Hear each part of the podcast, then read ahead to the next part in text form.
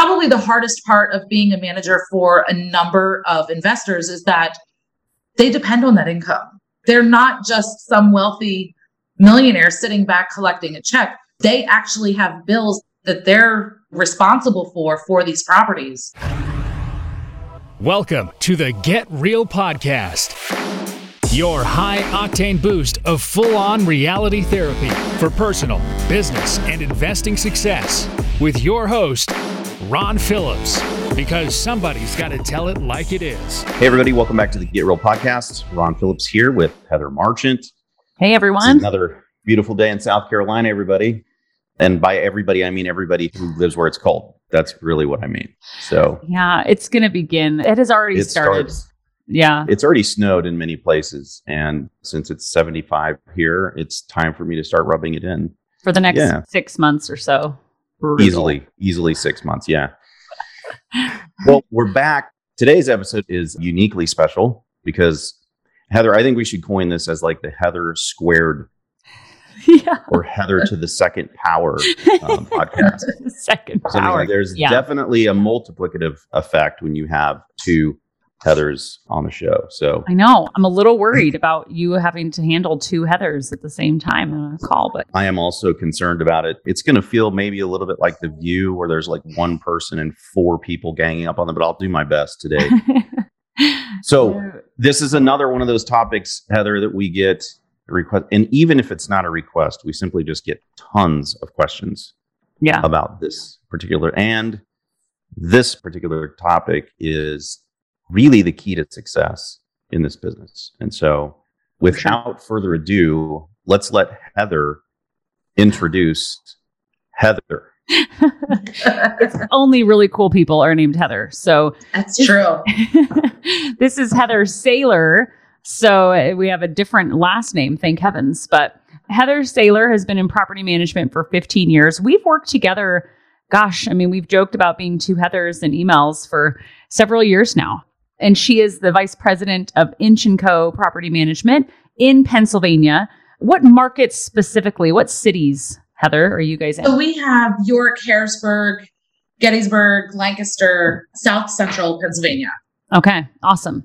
So, I mean, a pretty big geographical area when I look at a map. However, it feels like your cities blend together a lot. I mean, you guys are fairly close to Washington, D.C., right? Correct. Yeah, we are like York is the hub of DC, Baltimore, Philadelphia, and Harrisburg, kind of right in the middle. Yeah, so interesting. Yes. Because when I realized that, like, how long does it take you to get from York to D.C.? Mm, about an hour and a half. Yeah, mind blowing. Yeah. Okay. Yeah, because I didn't realize that when we first worked together, how close you guys were to DC. So pretty when you have that those cities together. I mean, it kind of just one huge metro is kind of what I've been gathering over the years. Yes. Yes. Yeah. Awesome. So can you talk a little bit about your market? Why investors like buying rental properties in your market specifically? the price point because we are suburban from the large metropolitan cities. So the price point on the properties in our area is super low compared to what you're looking at. Baltimore, Lancaster County is on the outskirts of Philadelphia. So so the biggest point is you're going to get a better cash flow and a lower price point. Got it. And Yeah. I think your demand for tenants has got to be really great because you're more in the suburbs. Yes, it is. We basically can't rent as fast as we can get the properties. So, yeah, I mean, our rental pricing, we are able to be highly competitive because we have commuters that are working in Baltimore, DC, Philadelphia that are living in our areas and they're paying a third less than what they're going to pay in those large Oh. cities. And that's at a minimum of a third less. I mean, some of them are significantly lower. And is there a, I mean, I don't know this. So is there a demand for being more in the suburbs with like your schools or maybe the size of the home or the yard or things like that that they don't Yes. get in those big metros? Yeah, definitely the yard is a huge one. The school districts as well are highly competitive in this area. And so they prefer to have the non city school Uh-huh. districts, the features of a nice yard, better neighborhoods as far as like comparison to urban living where everybody's on top of each other and Yeah. noise and privacy and all the good stuff that goes along with that.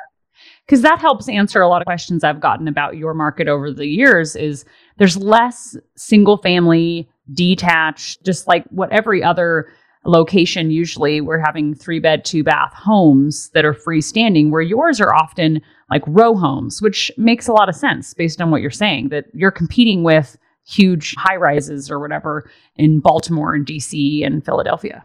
Right. Yeah. So they have the privacy, their own parking on yeah. their property. Their typically fenced yards are very, very popular in the area, which is nice for those that are pet friendly. Yeah. Tenants and residents. Yes. We don't have a whole lot of stacked housing here. So it is the nice yeah. of the side by side versus on top of yeah. each other. You, you really get a big difference in the noises yeah. with residents. That's a really I, good point. I found it I mean, I think coming from the Midwest where it's almost all detached single family homes, right? And even out west when I lived out there and down here in Charleston, everything's that way. I think in a large part of the country, it's that way. When I visited York and Harrisburg and some of the surrounding areas, it's just entirely different up there. And when you go into these, you know, you look at these row homes and from a picture, you can't tell how big they are. They're enormous inside, yes. many of them. And then the yards are kind of long and skinny. And you think about the big, huge yards we have like down here and stuff like that. But coming from the city, if you actually leave Philly or you leave one of those cities that we're talking about, where there's literally concrete everywhere, a little patch of your own in the back, as, as small as I would consider it to be, is huge. It's right. just a massive difference, right? And they're so cool inside because a lot of them are really kind of older properties. They have incredible woodwork inside of them, many of them. And they're just, there's a cool factor to those town, those row homes up there that I think you have to actually see to understand. Oh, yeah. I mean, you can walk in, every single house is different. The architectural tidbits that you see from one to the next, whether it's special moldings or the old fancy bifold doors that are like actually pocket doors for the dining room. I mean, it is, and just the green space. I'm just looking out my window and I can see orange leaves that are falling off trees right now. And that's completely typical for the entire area where we are.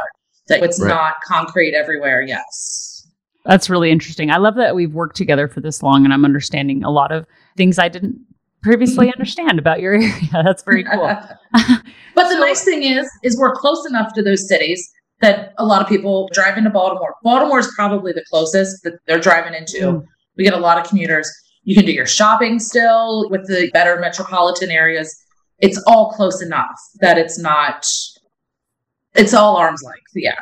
Yeah. And you get lower rent than Baltimore City, which is, let's be honest. I mean, come on. Everybody knows that your life expectancy in Baltimore City's got to be lower than almost anywhere on the planet. so that's um, for sure. You know, I mean, quality of life. I oh, only know this. I like I have a meeting there that's two or three times a year, and I go there and I'm just like, man, they tell you like stay in your hotel like right. at night just really? don't, don't, go out and i'm like what? Oh, it depends on what part of baltimore you're in yes yeah definitely yeah, i'm in sure i'm in baltimore city i'm like downtown there's like you wow. just don't come out of your hotel. And yeah, I'm, you're good I'm, at Federal Hill. You're good if you go to the harbor, but that's about the extent of it with Baltimore. Yes, that is yeah. so crazy. Yeah, yeah. And I mean, I'm in a pretty nice hotel, and they're like, right, I'll just stay in there. Come out when it's light outside tomorrow. And I'm like, well, okay. And the other nice thing about our area, I mean, it's not abnormal to drive down the road when you're heading to the outskirts of the area to see a horse and buggy.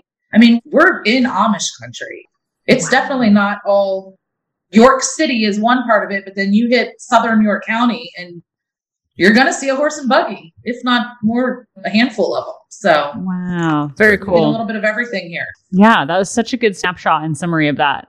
I wanted to talk more about COVID in your area and how it's impacted you guys. Because this is a conversation we really haven't had on the podcast, aside from Ron and I talking about it from your perspective, how it's affected you guys, the eviction moratorium, and how you navigated it, I guess. Yeah, so I mean, it was definitely a challenge. This was new territory for everyone, whether you were seasoned or not in mm. this business. Yeah, initially it was we can't do anything, we're writing it out.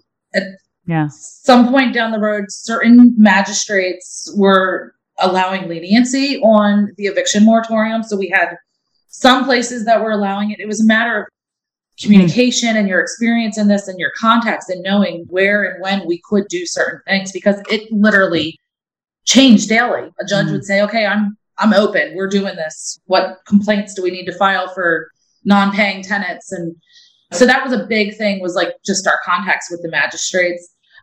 Formally, we were totally lifted right after Labor Day. So at that point of this year, we were able to move forward with any evictions that previously we weren't able to do.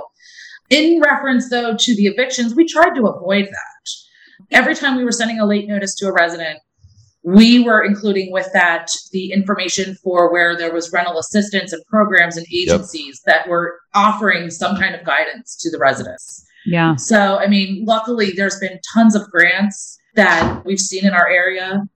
I mean, realistically, there's the residents that are great and they're going to do everything they can to make things right. And then you have some that will milk it for everything that it's worth. And even some of those residents, I mean, we got checks $10,000 worth of back rent, but we just kept everybody well informed as much as we could throughout the entire process because it was day by day. We didn't know what was going to happen.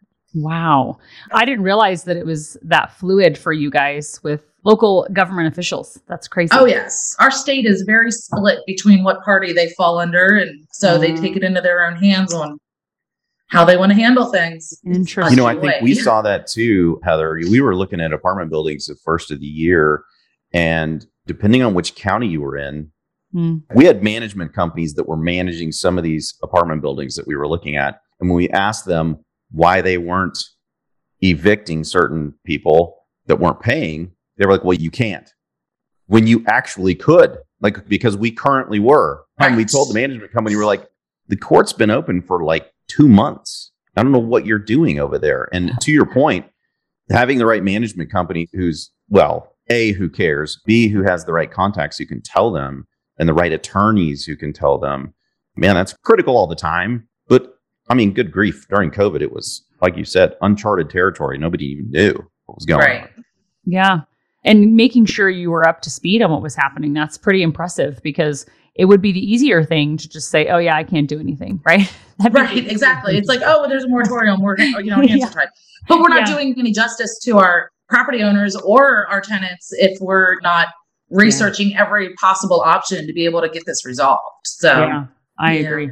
That's awesome and to make a situation like that and still fight the good fight every day, right? yeah, yeah, with a smile on my face. yeah, of course, you weren't stressed at all. You didn't have oh, any never. orders, never. Oh man. Um, and it's hard because we're trying to also explain to our residents, like, look, we understand you're in a situation right now, but we're not getting relief on mortgages. Yeah. You know, and we have investors that have mortgages for these properties. And it's always that's probably the hardest part of being a manager for a number of investors is that they depend on that income. They're not just some wealthy millionaire sitting back collecting a check. Yep. They actually have bills that they're responsible for for these properties. And so that's always been the biggest thing is like we have to cover and protect them first and foremost. Well, and your job is so difficult and unique in that you work for both sides, right? So yes. to speak, right? Yeah. It's like this liaison between two parties and this would have been extra challenging. And I think right. our clients, I don't hear enough of like seeing that side of it, which is why I wanted to have you on the podcast and talk about it because I think a lot of times they only see their side of right. how would my property perform during COVID and placing blame on the management or the area or whatever instead of seeing the big picture of what actually happened. So, yes, really that's correct. Yeah. yeah. So, and, and first and foremost, our responsibility is to those property owners. Yeah. However, we have to keep a good relationship with those tenants. Yeah. So that in the long term, a happy tenant is a better tenant. So yeah. it puts us in a really precarious position sometimes. Yeah, I can only imagine so, can you talk about how things have shifted for in your yeah. market? So, September was really, really busy with a lot of evictions. Mm-hmm. We are still working through them. We picked our top 50% of the highest balances first and foremost to work through that we needed to. And now we are finally stabilizing on that side of like the eviction process. We didn't want to do everything all at once, although it's a benefit to the property owner. However, if we evict 50 tenants, we got 50 vacancies to fill. Exactly. So, like I said, we continue to still work through. We still have a lot of residents that are still like applying for financial aid and rental assistance. And we're working through all of that. Our local agencies are backlogged. They're still working on contracts that were submitted in July and August. So it's maintaining the balance of the property owners where we have open communication with tenants and agencies that they're remaining patient because it's better to get the money than to have to do the eviction. But then also where we are having an eviction, which we've actually only had probably less than 3% of the delinquencies have actually become evictions due to luckily the agencies having the amount of grant money that they have to be able to assess but the tenants and us maintaining a good relationship in keeping regular updates and communication open on them through the process of getting the assistance. So we didn't want to have too many vacancies. There's already a shortage of contractors, which makes our life really difficult on turnovers that we could have five to 10 vacancies come up due to eviction. And then we mm-hmm. got to turn all 10 units at the same time. I mean, that would be just a nightmare. Yeah. So it's. I, isn't it humorous in my apartment complexes, we were very aggressively going to the tenants and saying, here's the paperwork. This is all you need to fill out. And then you can turn this in and everything, your problems go away, right? Mm-hmm. Trying to help them understand what's in it for them. And I do find it kind of funny that there's this like subsection of tenants that until the eviction notice is posted, they're like, mm-hmm. oh crap, like where's the paperwork I can fill out for this thing? You know? I mean, and then you've got like potentially 12 or more months worth of funds that are going to be coming. And yes, I think it's so, what you just said is so important because I think helping owners understand the difference between, because it's easy as an owner to just get pissed and just mm-hmm. go, just get them the hell out of my house because they have been non paying for 12 months. It's a whole other thing to go, yeah, but they just filled the paperwork out. Right. And you're going to get back paid for all 12, 14, however many months, plus maybe some going forward. Correct. And then if you have to evict them, yeah. it's an eviction and you don't have this massive loss. And Heather, educating them like you guys have been doing, I think is so important, helping them see the bigger picture here. Right. Right. Right. I mean, who wants a loss of a year's worth of rent if you can get yeah. it? Take yeah. it we can give a 30 day or a non renewal once we've got the contract and we know that, okay, funds are here and we're covered through this date. If you still want the tenant out, then we can do that. But we can do it without even having to do an eviction process. Let's first deal with what's most important, which is your cash flow and, and getting you as much accountability from the resident for the financial money that's due. Yeah. Because I went through that with one of my rentals and I started losing the faith at like 10 months. They'd already applied for the financial aid, and I was like, Did they though? Like, what's right. happening? And then I got the paycheck. I got about like $12,000. And I, it took a, almost an entire year. And I was mm-hmm. like, Oh, that was worth the wait. But in the middle yes. of it, you better believe that I was like, am I dumb? Like, what, right. am I doing? Well, so the nice thing with us is that the agencies that we work with require a contract to be signed. Mm. So we now are able to provide those to the investors to know oh. we have a legitimate contract. This is what we're getting X amount of dollars covering these specific dates. And it helps ease them a little bit like, okay, we yes. know this is coming. So yeah, it's actually, yeah. yeah you just say, look, the money is either coming from the government or from an agency that's getting the money from the government, which means strap on your seatbelt. It's gonna be a minute, right? Yeah. You're, just, you're on the ride, and the government will get you the money when they're good and ready, and that's yeah. kind of how it works with the government. Yes. Yep. So and then in the interim, far, oh, go ahead. No, you're okay. I want to hear what you just what you're. Um, say. In the interim, we offered cleanliness inspections as a new I don't want to say process, but a new service that we're providing to the landlords so that we're going in and we're checking the housekeeping of these non-payers, making sure like, mm-hmm. okay, look, this one is just a complete wreck. They're mm-hmm. whatever's happening here, or this is an excellent, I mean, they are keeping your house immaculate. Let's ride this out and let's get so that we're able to make really good determinations once the funding is in place and we can decide is this a non-renewal do we want to yep go this direction. It is always case by case, and things can change in a person's life in a minute. But I think that that was an added bonus that the owners were like getting to see their property and see, okay, yeah. 99% of them are taking really great care of the home. They're just in a financial situation. And so they're getting their eyes on it. which they really appreciated that as well.